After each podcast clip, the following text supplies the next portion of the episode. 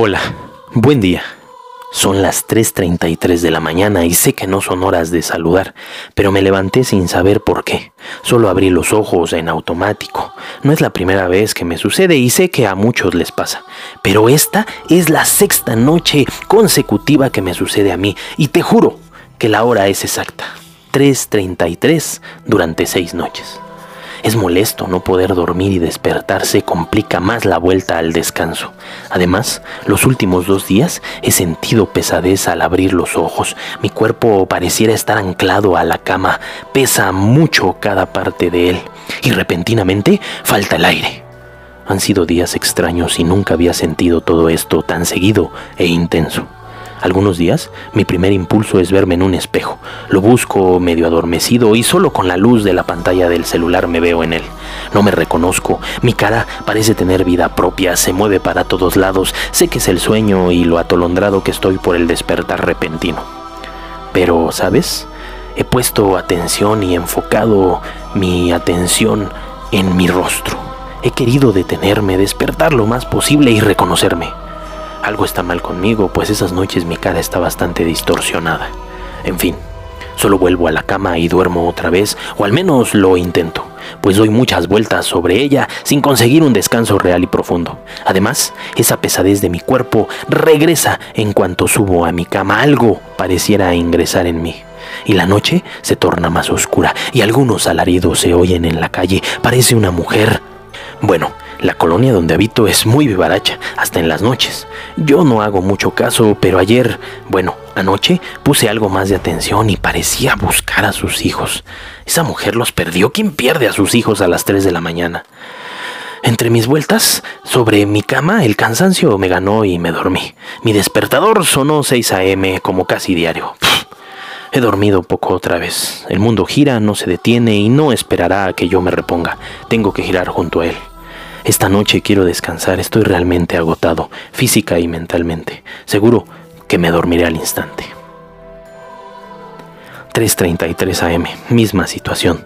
Despertar, verme al espejo, la cara distorsionada, el grito de la mujer buscando un niño. Esto empieza a fastidiarme. Hoy me asomé por la ventana a tomar aire fresco. Al fondo se ve un ave. No, espera, ¿es un hombre con alas? No, no, no. Es ra... Eh, eh, ¿Qué es eso? Parece una gárgola. Ahora dudo si estoy dormido o soñando, pues me sonríe y echa a volar.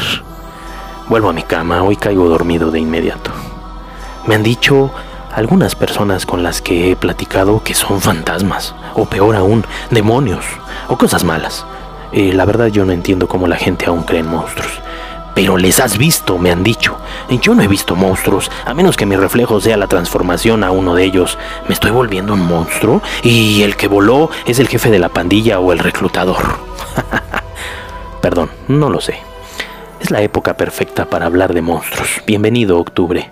Muertos que se te suben y no te dejan respirar, horas exactas de demonios, portales a otras dimensiones, lloronas caminando por las riberas de río, ángeles caídos que te visitan y observan mientras duermes. ¿Qué viene después? ¿Vampiros? ¿Momias? ¿Frankenstein? ¿Hombres lobo? Mira, hace unos cientos de años mataron a cientos de mujeres que acusaron de brujas, mujeres inteligentes, fuertes, libres, que murieron en la hoguera por ser hechiceras, magas, y seguro que hacían cosas nunca antes vistas. No sé si eso sea magia, pero sé que no merecían ser quemadas. ¿Acaso ves luces o fuego en los cerros? ¿Mujeres volando en escobas? Na, na, na, na, na. Eso no me da miedo ni terror. A mí me da terror pensar que hubo gente que quemó a esas brujas, a esas mujeres, y que hay quien veía el espectáculo y lo disfrutaba. Esa gente sí da miedo y debería haber historias basadas en su crueldad. Esas personas sí que asustan, y ¿sabes qué? Esas aún existen y siguen haciendo hogueras y desapareciendo personas.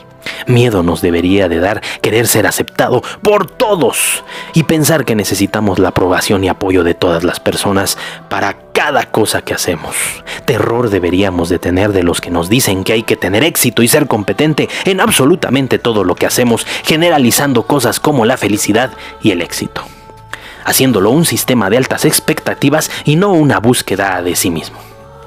Pavor debería de darnos estarnos culpabilizando por todo y pedir disculpas cada que hablamos.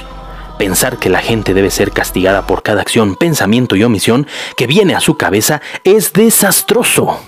Quien inventó que hay un infierno y un purgatorio para pagar tus culpas es un loco que quiere tenerte bajo su pie. Espanto nos debería de dar el pensar que es horrible cuando las cosas no son como deberían o como cada uno de nosotros quiere. Es normal sentirse angustiado cuando algo va mal. La frustración no es agradable, pero no es un monstruo. Horror deberíamos sentir por ser tan displicentes e irresponsables emocionalmente con nosotros mismos, autoflagelándonos y saboteándonos cada vez que algo sale mal. Pensar que nada se puede hacer, que ya te tocaba y conformarte con la situación. El conformismo, ese sí es un demonio horrible. Siento miedo del monstruo, de la rumiación del pasado, ese que te mantiene horas pensando en la posibilidad de que algo malo suceda, aun cuando ni siquiera has hecho nada. Y lo acompañan pequeños gnomos que te deberían asustar mucho más: la distracción, la procrastinación, la desidia. Esos monstruos que son controlables son los que te tienen anclado a la cama con pesadez en el cuerpo y en los ojos y sin reconocerte en el espejo.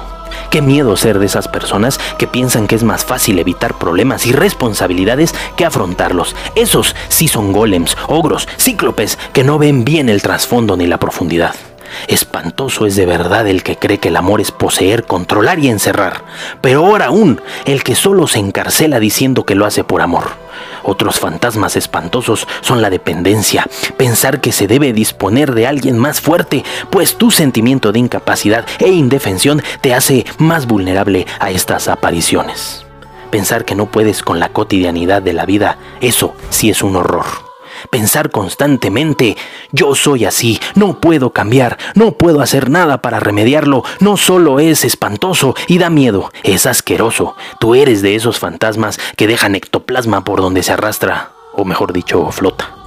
No hacer nada para mejorar tu situación por pensar que nada se puede hacer es realmente espeluznante. Grita y corre si esa persona te atrapa. Ten por seguro que el purgatorio es mil veces mejor. Imagina pensar que todos los problemas tienen una solución perfecta, exacta, maravillosa y que nadie se puede sentir feliz hasta que lo logra. Eso sí es para sentir pánico, entrar en histeria y morir en algún bosque oscuro mientras te persigue ese jinete sin cabeza.